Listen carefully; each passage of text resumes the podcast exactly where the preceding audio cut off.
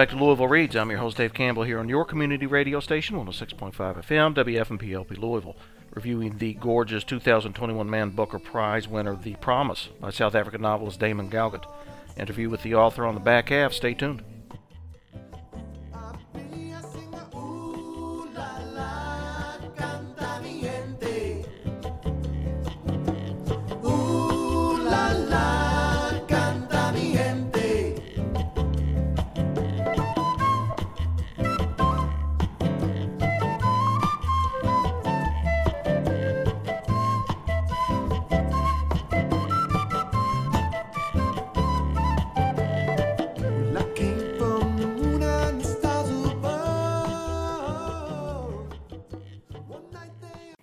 I'm Amy Goodman, host of Democracy Now! Greetings to all Democracy Now! listeners on Pacifica affiliate Forward Radio 106.5 FM, WFMPLP in Louisville, Kentucky. This grassroots community radio station relies on volunteer power and your financial support to continue broadcasting the progressive national and homegrown local programming you've come to expect from Forward Radio. At a time when our public airwaves are being gobbled up by corporate interests, here's an open mic dedicated dedicated to local voices, civic engagement, and community empowerment. Please go to forwardradio.org and pledge your generous support today. Thank you so much.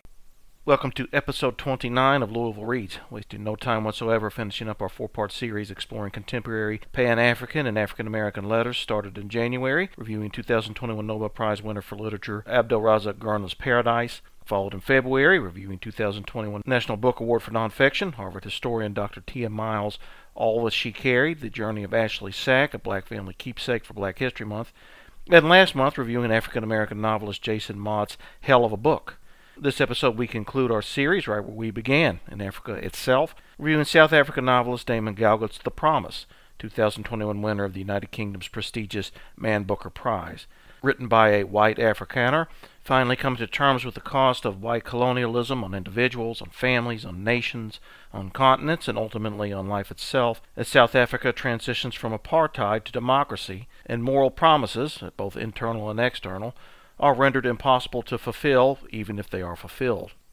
Before that, however, we want to give a huge thanks to our listeners and those that donated during our five year anniversary pledge drive in late March and early April. Our goal was to raise $5,000 to keep the station on the air and not only did we meet our fundraising goal, we exceeded it. Sincere, heartfelt thanks. A friendly reminder that you can support Louisville Reads and Forward Radio at any time during the year. Visit Forward Radio forward slash donate to make a tax deductible gift for 2022. Also visit us on Facebook at forward slash Lou Reads, that's L O U Reads FM. Visit us on Twitter at forward slash Lou Reads FM. Visit us on Instagram at forward slash Lou Reads FM. Follow our YouTube and SoundCloud links to archived episodes for both Louisville Reads and the former Read and Succeed, and leave your thoughts and comments. We would love to hear from you. This is Louisville Reads. I'm Dave Campbell. The interview you are about to hear is a 2021 conversation between Mr. James Wood, British born staff writer and literary critic for The New Yorker, and South African novelist and playwright Damon Galgut, winner of the 2021 Man Booker Prize for his novel The Promise and shortlisted for the same prize in 2003 and 2010, respectively. The promise is, as is befitting a winner of what many consider to be the English language's premier literary award, lavishly and beautifully written in English. Creatively and openly indebted to mid 20th century American novelist William Faulkner's As I Lay Dying, Mr. Galgut crafts a similar story of an otherwise inconsequential white family having to navigate the consequences, and quite complex consequences they are, of living in a society where previous systems of white supremacy, whose benefits reached even them, has now been completely overturned.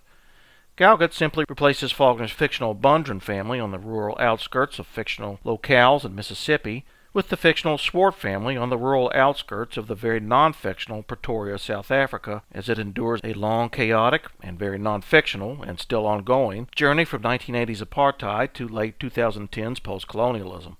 Broken into vignettes of four funerals spread across four decades, the novel begins as the Swart family matriarch dies and commands her three children, Anton, Astrid, and Amor, to leave the family's farmhouse, barely qualifying as a shack, to their black housekeeper, Salome, And what this reader assumes was symbolic reparation for European subjugation of the African continent since the late 1880s.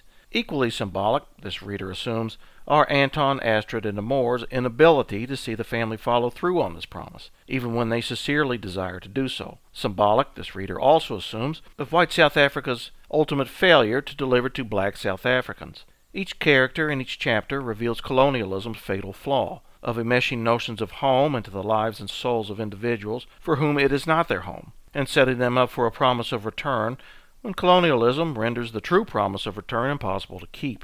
Simply put, the promise argues that colonialism, and particularly race based colonialism, operates like the past and like death itself. It marks a point of no return for all involved, no matter how many promises are sincerely made otherwise. This is Louisville Reads. I'm Dave Campbell. My name is Kevin. I'm one of the event hosts here at Powell's Books. Today, we're very excited to welcome Damon Galgut in conversation with James Wood. Winner of the 2021 Booker Prize, Damon Galgut's The Promise is an epic drama that unfurls against the unrelenting march of national history, a modern family saga written in gorgeous prose. Haunted by an unmet promise, the Swart family loses touch after the death of their matriarch.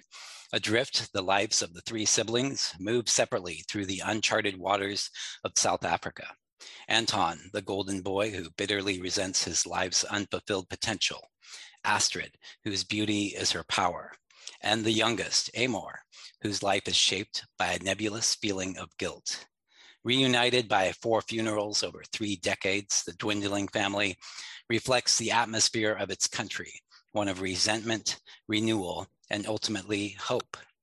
Galgut is the author of several books and plays Two of his novels, The Good Doctor and In a Strange Room, were both shortlisted for the Booker Prize in previous years. Damon joins us from Cape Town, South Africa. Damon will be joined in conversation by James Wood, staff writer at The New Yorker. Since his first essay collection, The Broken Estate, in 1999, he has been regarded as one of the leading literary critics in the world. His newer books include How Fiction Works and Serious Noticing, selected essays 1997 to 2019. He's joining us from Cambridge, Massachusetts. Damon, James, we're thrilled to have you both with us. Thanks for joining us. Thank you very much for that introduction. Uh, Damon, it's a, a, treat to see you.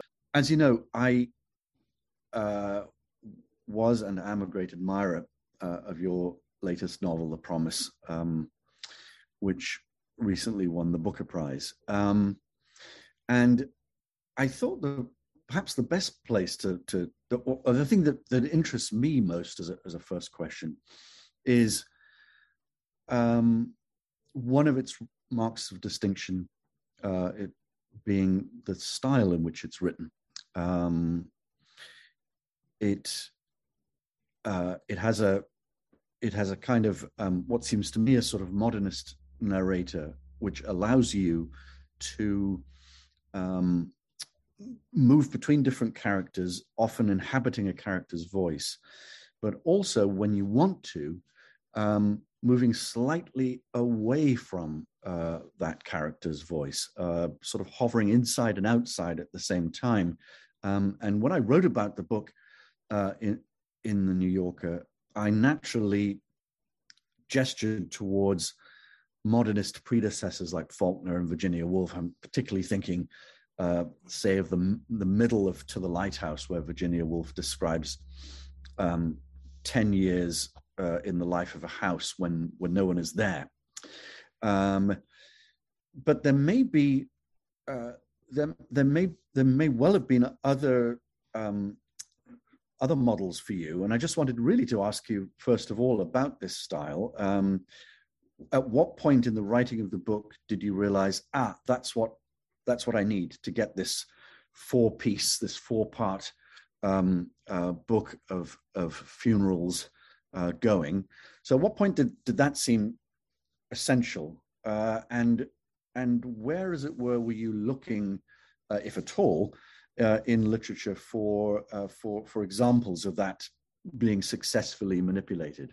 Um, one thing the Booker does, of course, is um, you know s- set up multiple multiple platforms for conversation. So I'm yeah. I'm keen to answer you um, with as much freshness and sincerity as I can. I have spoken in quite a few interviews about the discovery of the voice, um, yeah. which came about through the writing of a film script or a couple of drafts of a film script that, that were offered to me. But I think it's true to say that um, I, I'd made a start on the novel and was maybe about 20,000 words into it um, when I when I had this diversion into film. And it was only when I returned from the writing of the film script uh, to the book that I suddenly saw that I could import, as it were, um, the logic of a camera mm. to the viewpoint of the narration in the book. Up till then, I'd been working in quite a stolid, um, earthbound, and traditional sort of way, um, which is to say, uh, using a narrator who I was, um, whom I was, you know, going to great lengths to try to make invisible and um, to conceal, to give, you know, the what seemed to me the required impression that, um, you know, the narrator is not there. You're looking through a pane of glass at these sequence of the sequence of events. Um, but I was extremely frustrated with it. So I and I guess my frustration, without um, necessarily being articulated to myself as such, came around the fact that I, I feel um, innately um, constrained by whatever um, voice I adopt. I mean, I, am sure lots of writers feel that. Mm. I mean, in the most obvious sense, if you're writing in the, you know, a first person narration, you, you cannot move outside the right. skull of that particular person. Um, but even, of course, uh, an omniscient third-person narrator has its limits. Um, anyway, what what I what I discovered with um, the cinematic logic that I brought to the book was that inside a scene, I could cut from one point of view to another. Um, that I could, you know, pull right back and give a um, a more detached, cold view of a of a a happening or a conversation, um, or else move in and, and focus in a much more granular way on a, a particular detail um, mm. and still sort of maintain a, a, kind of a forward momentum. Now, I'd like to answer you and say that. Um, you know, the origins of this kind of thinking lay in very particular modernist writers. And in a sense, that's true, because my writing sensibility was formed um, I think, as it is for most of us in, in my much earlier years, um, when I was reading voraciously, and the writers that excited me the most were, you know, modernist writers, mm. who seemed to me, um, I mean, I may be wrong, and uh, I would happily be corrected by you, but it seems to me that that modernism was uh, perhaps the period when the, the novel was at its height, certainly at its boldest and most experimental, um, with with the most self-conscious sense of its own power. Yes, I mean that those possibilities seem to have dwindled a great deal as the novel has moved, you know, from the center of cultural life much much more to the margins. I think, but um, you know, I had not read Virginia Woolf at that time, and the first time I encountered her was actually during the writing of this book. But The Spirit of Faulkner certainly hangs very heavy over it, and and one of the books that uh, yeah. excited me most in my early years was um, As I Lay Dying, with you know what what he's doing with voice. But um, when I did encounter Virginia Woolf, um, you know, she indeed does play with voice in much the same way, but what, what she does with time is, is very much more um, sort of enthralling or, or central to her project, it seems to me. So, yes, I, I think in different ways, those writers and others gave me a kind of permission um, to be bold and, and, and, you know, to push uh, into all kinds of nooks and crannies that, um, you know, a more traditional approach would certainly not allow.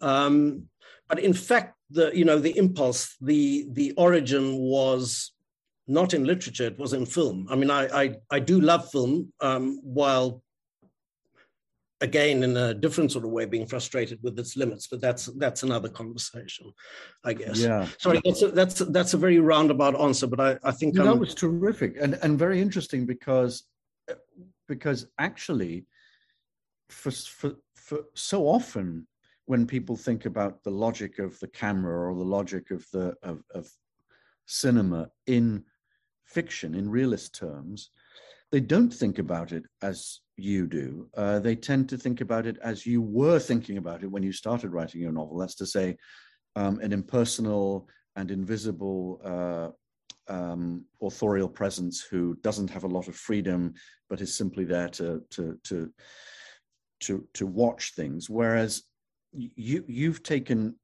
you've taken that that realist logic, if that's what it is, and then and then through the transformations that the, of, of voice on the page, it's it's not exactly realist anymore. It's it, it, I was completely fascinated um, by it. Um, were, I just want to give an example because um, not everyone here will have read the book. Um, I, I, hope most have, but um, but for instance, you, there's a bit there's a bit where you describe Anton growing up, uh, Anton as a baby, uh, and and the, the black um, uh, housemaid, uh, housekeeper Salome, um, and you write, she has seen him grow up from a tottering infant to a golden boy to this, whatever he is now.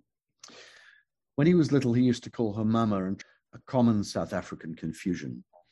That what what then you're able to do that that, that last little bit is is it, it was tremendously exciting for me to read it because suddenly I it brought back something I love in literature and that I feel precisely as you were suggesting is not present enough in contemporary literature, and that's the power of irony.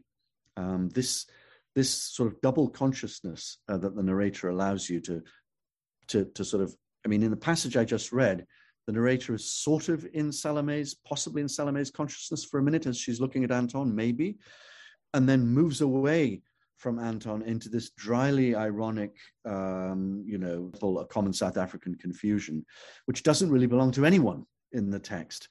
Um, and that's where that's where real energies and ironic force can can can be used. The only other writer, contemporary writer that I could think of who really likes doing this kind of thing is uh, the Portuguese novelist Saramago, um, who will often sort of break away into kind of proverbial, almost like a sort of Greek chorusy kind of uh, thing in which in which proverbs are used ironically to to qualify what's going on in the text. But I, I, I loved it because uh, um, because if you think of of how of, of, the sort of historical richness that and complexity that you're dealing with here, then an ironic voice is absolutely what's needed.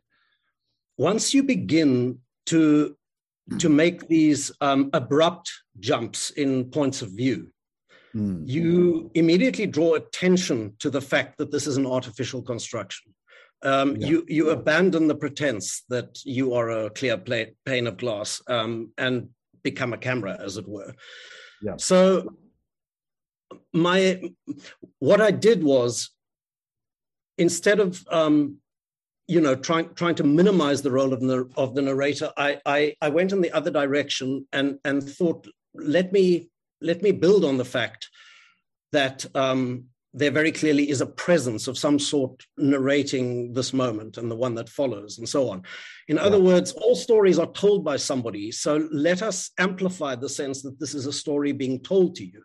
Um, part of the artificiality, it seems to me, of storytelling um, is, is not only in the stability of or, or the the uh, perceived stability of narration, it's also in the perceived stability of the narrative tone. So, um, different stories, if you like, can be narrated w- with slightly different voices, different inflection, different, um, yeah, different tones. So, mm.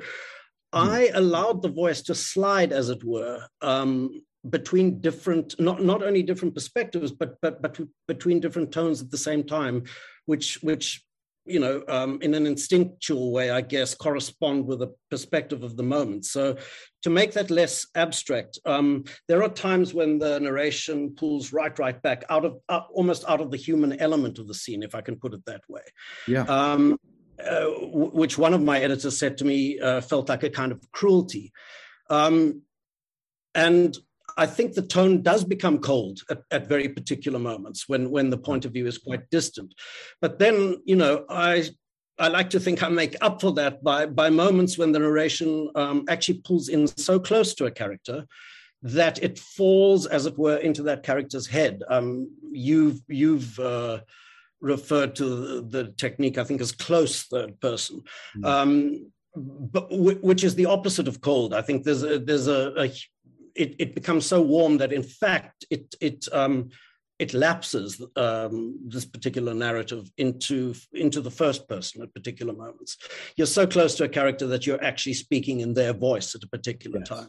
And you're right; it it opens a kind of a choral effect. Um, and I'm I'm I'm very glad you mentioned uh, Saramago in your review, and again now because because um, he very much was an influence. I mean, I love Saramago's writing and and that sort of choral music, as it were, that um, he builds up.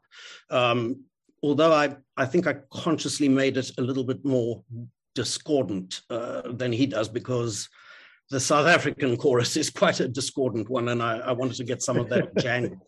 For those just joining us, this is a 2021 interview between literary critic for The New Yorker, Mr. James Wood, and South African novelist Damon Galgut about Mr. Galgut's 2021 winner of the Man Booker Prize, The Promise. The host for this event was Powell's Books in Portland, Oregon. To learn more about Powell's Books, please visit powells.com.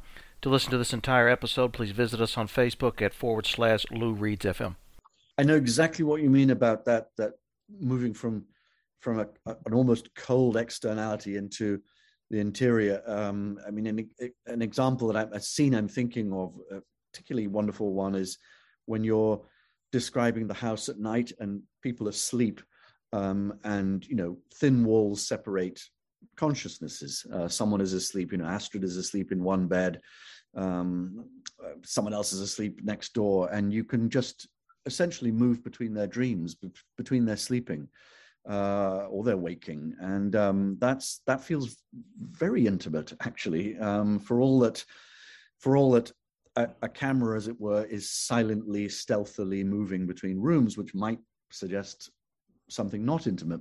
But it, it's a, it's just one of those wonderful alchemies of of voice. Um, and in recent months, I've just found when people students or otherwise have been asking me, "Oh, I'm really interested in free and direct style, and uh, give me give me a contemporary example. I, have I've said to most of them the promise. Go and look at the promise because you'll see a, a, fluid movement between third and first person, between outside and inside, between external commentary and an intimate inhabiting uh, of, of, a character. Um, yeah, you mentioned the the external thing. The book ends. Uh, let's remind um, uh, listeners of the book. Pretty much ends with quite alarming uh, voice saying other stories will write themselves over yours, scratching out every word, even these. Um, that's that's about as external as you could get. Um, you mentioned the South African uh, context, Damon, and I wanted to, of course, ask you about that. Um, the the farmhouse novel, um, the family novel. Um, in my review, I mentioned the obvious uh, precursors, perhaps, and and it's it's an by the way, it's an annoying critical habit to to to to mention precursors. It it delights me that uh, that your instinct is to say. Actually, there are fewer precursors than you think. That's your job to look for precursors. It's not my job as the writer to look for them. But anyway, I mentioned disgrace, um, and I mentioned some sort of, you know, country house novels of the kind like Howard's End, um, where where where the house stands for something. But as you know better than I do, um, the South African tradition, and perhaps particularly the Afrikaans tradition, has even more explicitly a sort of farmhouse novel, uh, does it not, as a sort of genre? Um, and and in some ways, maybe the Coetzee book that I should have been thinking of was not disgrace, but an earlier one in the heart of the country. I wondered if you had anything to say about just what it means to write this kind of novel as a as a white South African writer? Yeah, I mean the the the farm novel is a is a sort of a a, a staple of South African literature. I mean, or, um, may, maybe more so here than than elsewhere, and I'd I'd um, speculate that that has to do with the fact that we're a um, an ex-colonial society, and you know the occupation of the land um, has a kind of a symbolic charge um, beyond a, you know the very obvious practical story that goes with it. Um, so you know the the I, I, don't I'm not an academic, and I I don't have a fully academic understanding of how the farm novel has developed and progressed, except through the reading I've done. Um, you know, it, it, probably begins with a with a book like um, Olive Schreiner's uh, Story of an African Farm, and mm. um, you know the uh, the tradition, more or less, in its early colonial years. Uh, eclipsed or beautified, you know, the the process of subjugation that was going on, subjugation of the land and also of the people that occupied the land, um, right. into, into a kind of a vision of you know Europe in another place. Um, more recent writers, um, and you mentioned Coetzee, have subverted that tradition or or or or attempted to do so.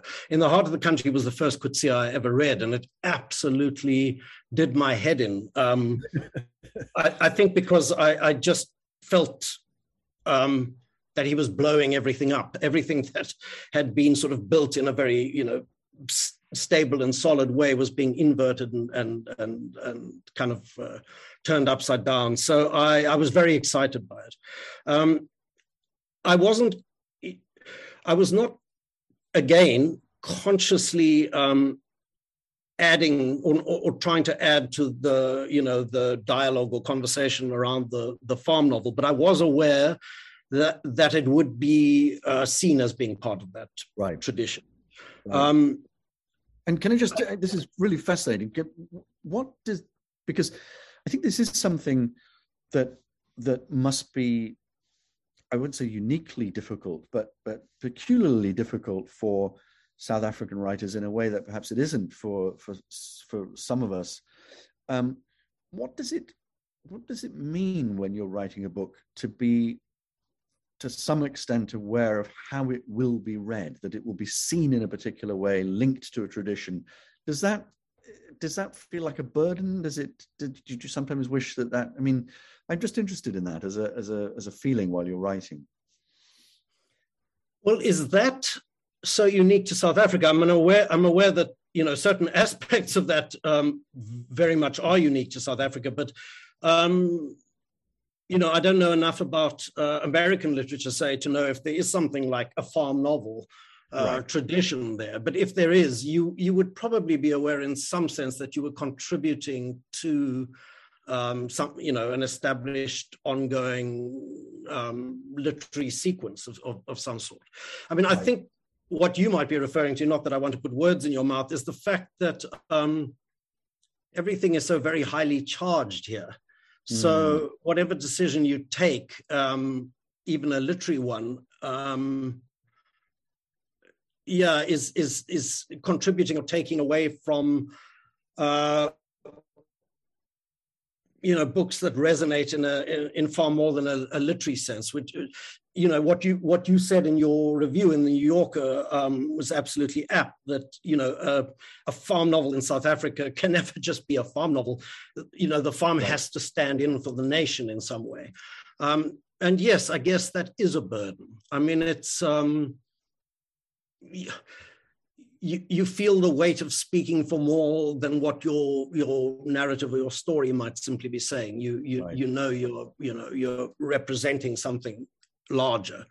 Um, on the other hand, I have to say that because because the um, you know language is going to be inadequate here, but but because the issues one is tapping into in South Africa are still so immediate and so real and so consequential, the themes one is dealing with are likewise consequential. Yeah. So, um, you know, you, in a certain sense, it's it's, it's uh, a literature in bondage, as Coetzee has said. But in in another way, there's a gift uh, that comes along with it because this is not just writing that's abstraction and air. It's writing that matters. You know, what you're writing about is really important for human beings. So, you know, the, the weight of it is both, uh, you know, a, a, a, kind of ball and chain and, and also, uh, um, a responsibility that's a kind of gift. I'm, I'm sorry, as I say, language is inadequate. No, no, you could. I could um, absolutely. I could absolutely tell that. As a, I mean, answers you partially.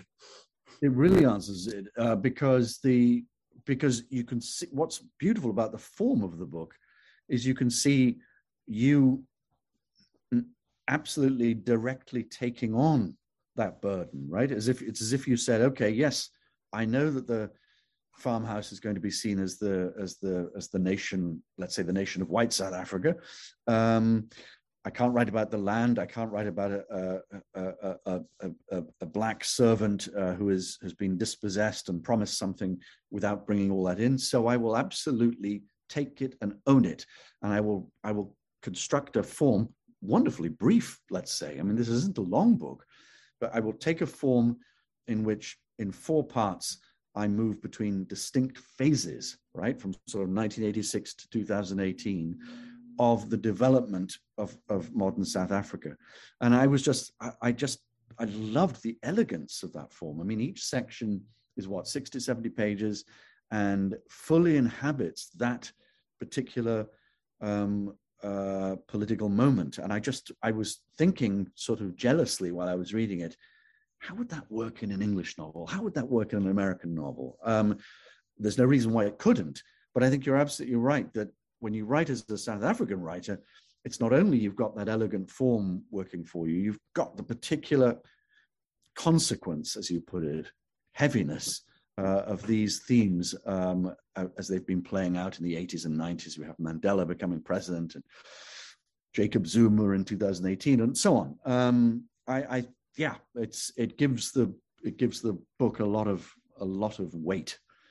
Yeah, I, I wonder if it doesn't, in a certain sense, sort of bring it back. Uh, well, uh, you know, a little closer to you know the origins of of writing, in the sense that you know where where Greek drama uh, first sort of um, played out um, of of yeah uh, close close to the beginnings of myth, if you like, um, where religion and storytelling, uh, you know, um, came together. Not not that religion is a is a you know an essential part of this book, but uh, I, I, think yeah. you take take my point. I do. Uh, I, again, part, I think part of the part of the. I mean, I like to think that as you're writing it, you must have felt at some moment, as one does excitedly about form, when form has locked into place I've got it.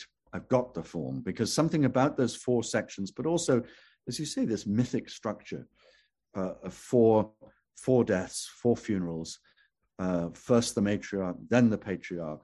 Um, the whole question of Anton's uh, promise sort of dribbling away, but in some way, this is a chronicle foretold. We know that that's we sort of pretty, just as we know he's never going to finish his novel, we sort of know uh, that he has to end where it, the novel has to end with his death. And um, uh, yes, I felt it had. I felt again here, perhaps perhaps Faulkner comes into it, but the way you you were able absolutely to write a contemporary novel that that that, that makes use uh, of of ancient structures. Um, it was wonderful. For those just joining us, this is a 2021 interview between literary critic for The New Yorker, Mr. James Wood, and South African novelist Damon Galgut about Mr. Galgut's 2021 winner of the Man Booker Prize, The Promise. The host for this event was Powell's Books in Portland, Oregon. To learn more about Powell's Books, please visit powells.com. To listen to this entire episode, please visit us on Facebook at forward slash Lou Reads FM. Let me just ask you about the about again the, the political thing. Um, I presume as a South African writer, when you're writing this this kind of novel, um, there is going to be uh, I won't exactly say a decision because that sounds too conscious, but weighing on you if you're writing a novel that begins in the 80s and ends in 2018, there is probably going to be the question of how do I resolve this story? And does it resolve uh, pessimistically or optimistically? Um, and how open ended can I be? Um, and I wondered to what extent that was sort of weighing a little bit on on you as you were writing. Particularly, I'm thinking of the uh, of the of, of, the last section where you know there's a there seems to be a sort of fairly corrupt government going on, shortages of water and power, um, and things aren't aren't exactly looking up. Yeah, no, they aren't. I um, you know, when I began, my my my um, my interest and focus primarily was with the family. I, I thought that you know using this device of four funerals um, in a in an almost theatrical manner, like the four acts of a drama, um, would be an unusual way to tell the story of a family. Hmm.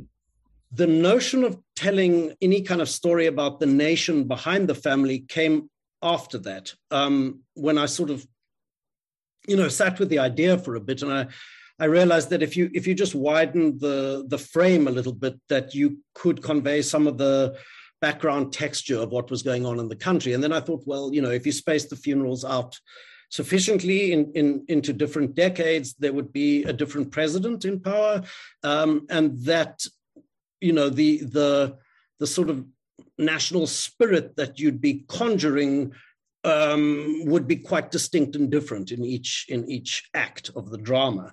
Yeah. Um, but even on the level just of the family and of individuals in the family getting older, the natural progression is downward, right? I mean, I'm not probably known um, for my optimistic outlook on life generally, um, and I'm probably drawn to themes that um, you know express my uh, my view that um, you know human life sort of waxes to the full and then declines. But I mean that's hardly a contentious view.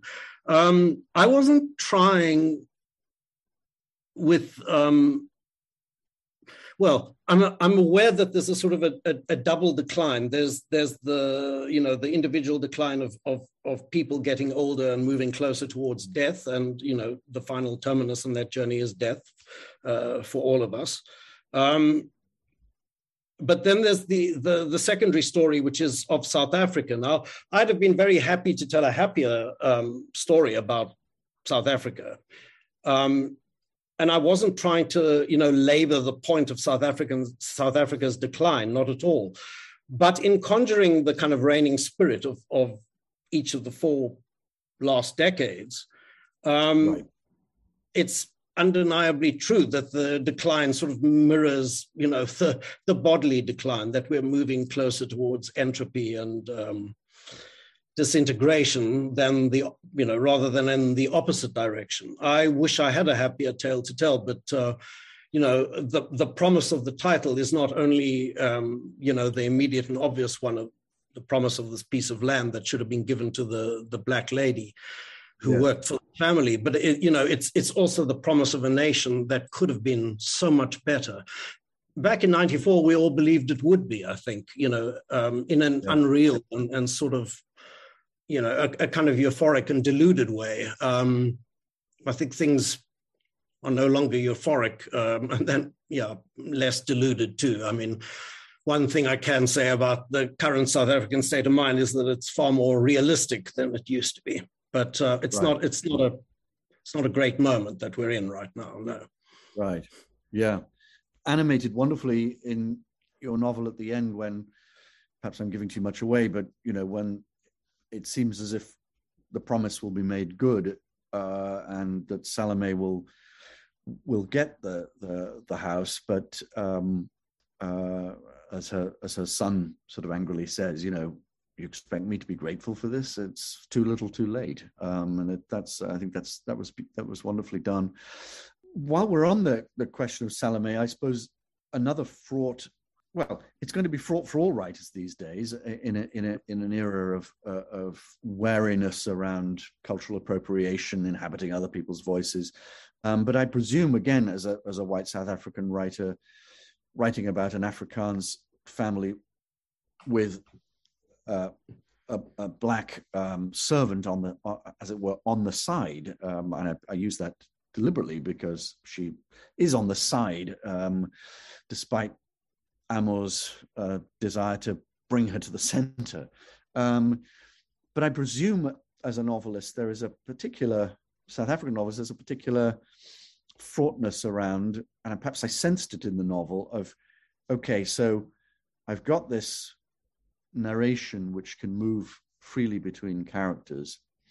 How freely do I inhabit Salome, uh, the black servant, uh, and how unfreely do I do it? Do I do I make it self-conscious?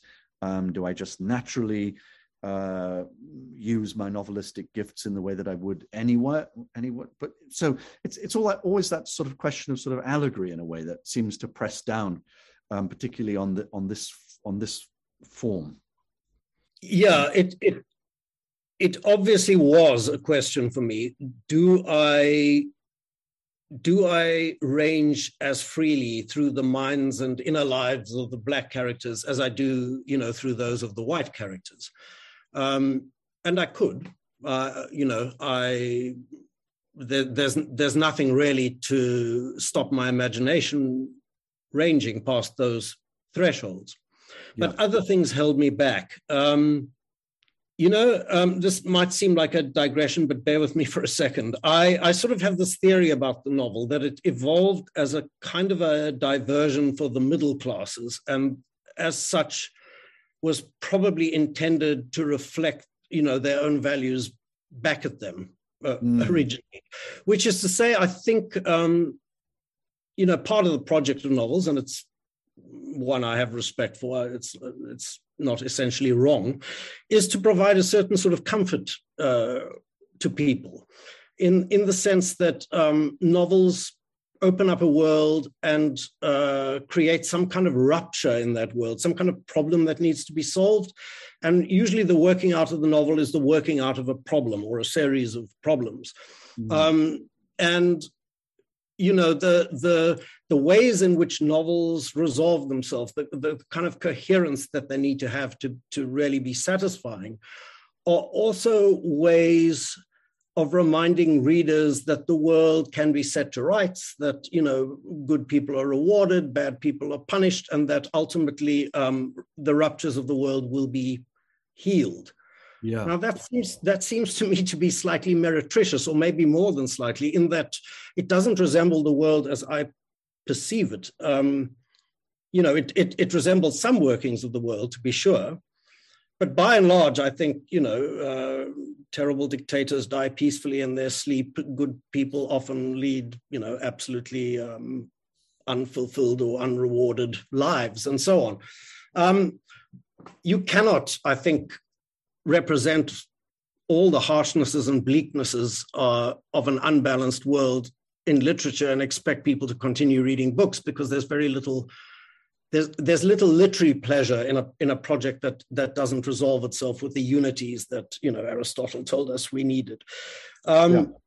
So, I think you know people who've who've worked against the tradition of the novel um, with the intention of representing the way the world actually is, have tried to push um, against those rules of comfort, consolation, and resolution, if I can put it mm. that way. And those yeah. are my instincts too.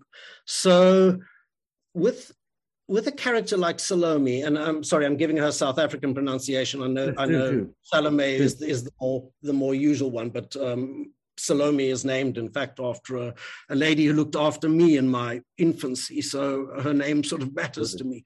I yes. um, to go into her psyche, to render her inner life um, in the same way that I'm doing with the white characters, is in some way to imply that her place is on the same level as all the other characters and mm. that um, she is part, an integrated part of the world that I'm depicting.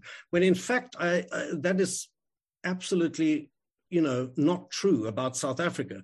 A character, a person in real life like Salome, who you will see every day on the streets outside, still yep. has no voice and no presence in modern South African life, even, you know, 30 years or nearly 30 years into democracy.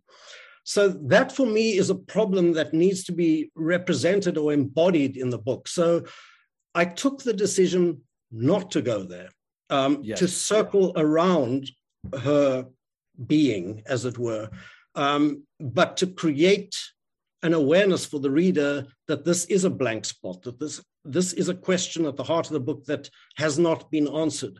Um, yes. With with the hopeful intention that it would make people uncomfortable and, and leave them with the sense of something that has not been worked out, has not been resolved. So um, it's interesting to me that um, the people who've been bothered by that, bothered by it in a literary sense, are mostly English critics. Mm-hmm. Nobody here has responded in that way. There's an almost instinctive comprehension that what's being represented is is accurate if i can put it that way. Because i think people instinctively know and understand that such a person uh, occupies that space in just that way. Does it does yeah. that make sense? Yeah. it does make sense. And it's it's it was inescapable it seemed to me in reading the novel. I think there is a maybe there are a few lines in which you very briefly inhabit her consciousness as she's sitting outside uh, Salome's uh, consciousness as she's sitting outside her house. But um, but essentially, yes, the fact that the fact that she is a, a, a speaking silence in the book seemed absolutely considered and um, deliberate. For those just joining us, this is a 2021 interview between literary critic for The New Yorker, Mr. James Wood, and South African novelist Damon Galgut about Mr. Galgut's 2021 winner of the Man Booker Prize, The Promise. The host for this event was Powell's Books in Portland, Oregon. To learn more about Powell's Books, please visit powells.com. To listen to this entire episode, please visit us on Facebook at forward slash Lou Reads FM.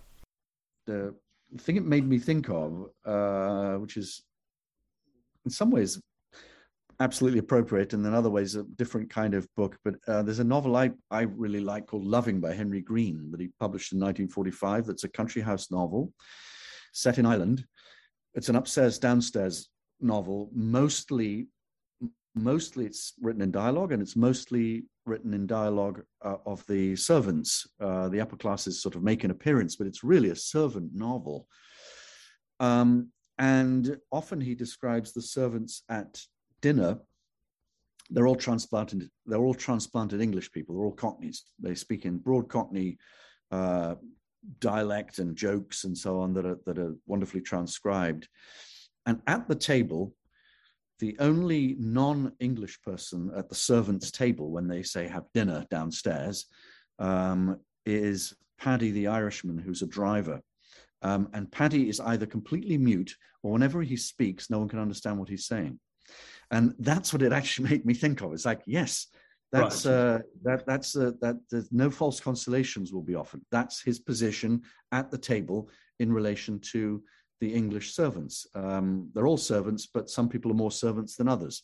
Uh, seem right. to be yeah. the implication. And I thought that was, uh, yeah, you, you I, I, didn't worry about it. I, I, I simply had my attention drawn to it by by the form of your novel. Um, I don't want to. I don't want to run out all the time uh, that people may have. Uh, people may have questions. So, uh, lots of people said how much they enjoyed reading *The Promise*. Uh, um, all right, uh, Damon. Um, did you experience conflict with your editors and publisher over your style of writing? no, in fact, not at all. Um, I mean, I, I will say that having um, stumbled on this um, narrative voice, um, while it gave me a great sense of excitement to be, you know, um, working with it and playing with it, um, it did it did generate um, a corresponding insecurity. I mean, I think if you if you do deviate from the established approaches, writing wise, you're essentially going into terrain that's unfamiliar um, to you. So, you know, you, you have to kind of learn the rules or, or um, make them up as you go along. Um, I was not sure that what was exciting and thrilling me was going to excite or thrill anybody else. So I, I, I did feel deeply insecure through the writing of the book and, and stopped at several points to ask sort of close friends if they would cast an eye over sequences of it and just tell me whether it was actually working for them or not. Um, mm. Then, you know, no sooner is one reassured, then you start to think, well, that was a friend I showed it to. Maybe, you know, um, maybe uh, an editor's going to react differently. So, you know, the the real moment of truth only came when I when I could hand over the the complete book um, to be read by a few select people, and um, it was you know a huge relief to know that it it spoke to them. Um, but um, yeah, it, it it it was entirely possible in my own mind that an editor could have uh, got this book and said, you know, we we we can't do it like this. It it just doesn't make sense. It's it's a mess or whatever it may be. Right. Um, in which case, I yeah, I, I, probably would have had to jettison it and think of something else because uh, the sort of multi-voiced uh, mode of narration was just too much you know grown into the book by then for me to think about it in any other way. Sorry that's a very long answer to a simple question. No no editors or publishers gave me a hard time on, on this score at all. It's certainly wonderful to think of you to think of the leap between from you worrying about the novel thinking you might abandon it anxiously asking friends uh, to look at it and and uh, you know triumph at the booker that's uh, this is a this is a fairy tale that uh, that is yours um, and that and many uh, would would want to experience. Uh, although it may not have felt exactly like a fairy tale in the last uh, few weeks, as we've been um, doing endless publicity and and and the and the rest of it. Um, well, fairy tales are often very dark and cruel stories, actually. Um, so yeah. Um, got an, another question about uh, the promise uh, Carolyn Kirby writes, I love the promise, a fantastic performance on the audio audio book too, by the way. I don't know if it's you voicing that uh, or not. Uh, no, but no. It, it is a South African um, actor who's narrated it, yeah. Right. I'm just curious, uh, she writes, in this novel laden with symbolism, whether there was a deeper meaning to the lightning strike on Amor, uh, if I'm pronouncing her name right, uh, in her childhood. Um, no, not I, I wouldn't say a deeper meaning. I, I, I, um, I wanted there to be something a little bit the matter with Amor, uh, or, or to put it slightly differently, I wanted mm. her to be set apart from the rest of the cast. Um, and, you know, I knew that something had happened to her a long time ago to make that true. And I decided on the lightning. Um, and uh, yeah, I, I, it, it doesn't go any further than um, the notion that um, you know, as several members of Amor's family comment, that you know, there's there, there's something the matter with her. There's something wrong with her, um, and mm. I, I I didn't want to make her too saintly or you know morally exemplary. So I, I I like to leave that as a slightly open question for the reader. Is her moral resolve to see the promise through um, you know truly altruistic, or is it is is it because there's something wrong with her and that she cannot let go of this particular dogged principle that she that she feels stuck to yes incidentally hmm. james you you picked up um, in your review on uh, a connection between you know uh, Howards End and you know the the the land issue or the farm novel in, in this book, which really interested me because it never consciously struck me.